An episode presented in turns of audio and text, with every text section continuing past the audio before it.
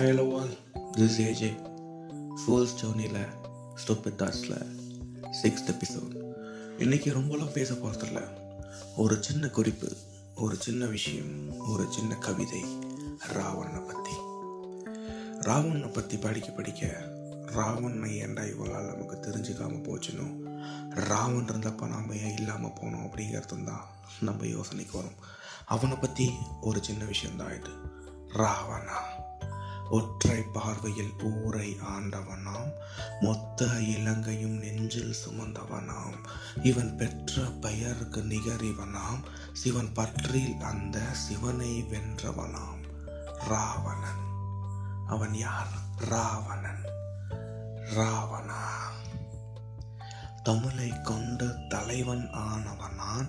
இவன் தலைவன் ஆனதில் பத்து தலைகளை கொண்டவனாம். இவன் ஒற்றை தலையை எடுக்க மொத்த உலகமும் நடுங்கியதாம். இவன் தலைமை தாங்கிய படைகள் அனைத்தும் அந்த யமனை கூட சீண்டியதாம். ரா ராவணா.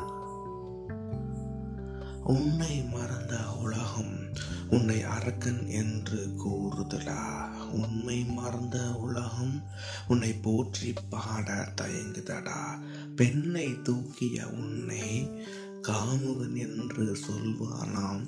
சந்தேக தீயில் நிறுத்திய அவனை கடவுள் என்று கற்பானாம். ராவணா என் குல மன்னன் ராவணா.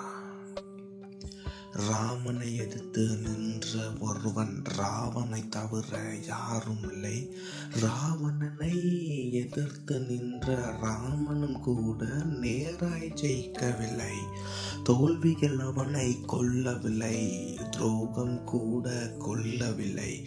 அவன் புகழை அறியா தமிழா உன் அறியாமை மற்றுமை கொன்றதடா. இனி போற்றி பாட தயங்காதே உன் அரசன் ராவணன் மறவாதே ஏன்? என் கடவுள் ராவணன் மாறாதே ராவணா.